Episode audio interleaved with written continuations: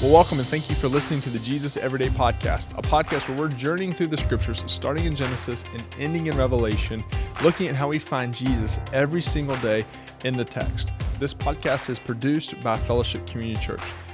Well, welcome to the Jesus Everyday Podcast, where every word, thought, verse, and chapter of the scriptures point us to the person of Jesus. My name is Ethan Callison. I serve as one of the pastors here at Fellowship Community Church, located in the Salem, Roanoke area of Virginia. Uh, today we are beginning, and tomorrow we will be concluding uh, the book of Hosea. As always, you can find our show notes uh, in our show notes below our reading plan, because we want you to read God's Word before hopping onto the podcast. Uh, we don't see this podcast as uh, a substitute for you reading, but rather a aid and help and a guide of, hey, I've read this now. What are what are some things that I can take away? Because we want to help you in God in reading God's Word. Uh, I believe that every believer and follower of Jesus, if you have the indwelling of the Holy Spirit within you, that you can read God's Word to live a changed and transformed life. I see this in First Corinthians chapter two, that the Holy Spirit reveals the mysteries of who God is to us. So in Hosea, uh, some things you have to know about Hosea before we begin here. Hosea was a prophet that was uh, that prophesied, I guess you would say, uh, for roughly forty years. Um, in this, the chronology of the timeline that we're looking at, this is way earlier than what we've been looking at with Isaiah and Ezekiel, um, and even uh, this past week in Daniel. This happens uh, right around the the late seven hundred B C, so close to six hundred B C. Remember, B C is in reverse order, so the lower the number, the closer it is to today's time. Um, and he reigned during the rule of Jer- Jeroboam the Second. Um, that's when he began to, to preach and teach, I guess you would say. And he went through a, a multitude of different kings, like many prophets do. The kings kind of got changed pretty frequently uh, due to unfaithfulness in themselves. But what you're going to see here in chapters one through seven is God really uses a, a story, an allegory, in Joseph's, or not Joseph's, in Hosea's life, to then open up for Hosea's prophecies.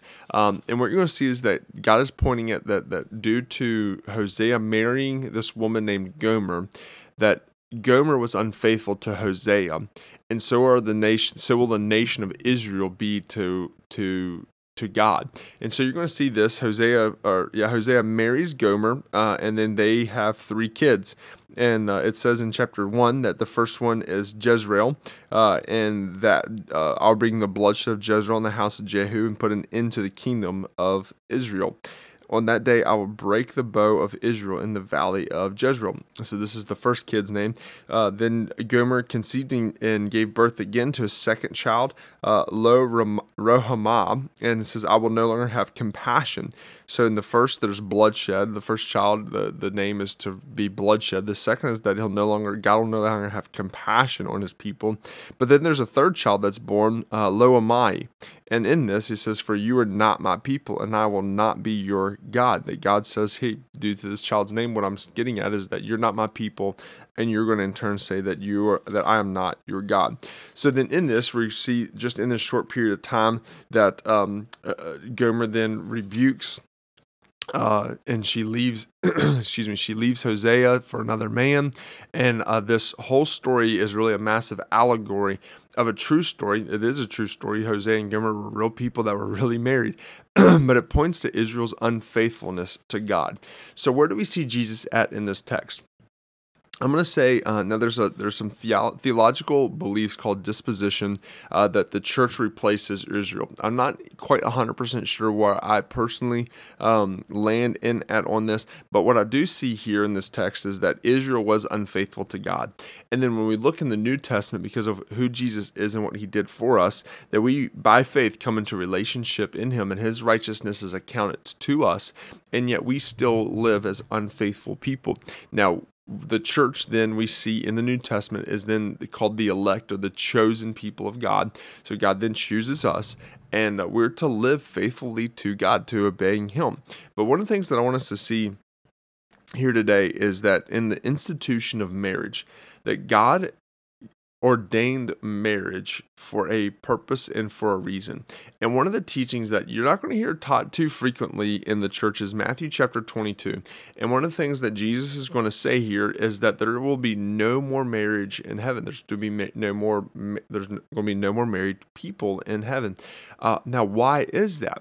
One of the things I think the reason why there's no marriage in heaven from Jesus' teaching here is because marriage was a symbol that God used to bridge us to the need of God and as a light into this world.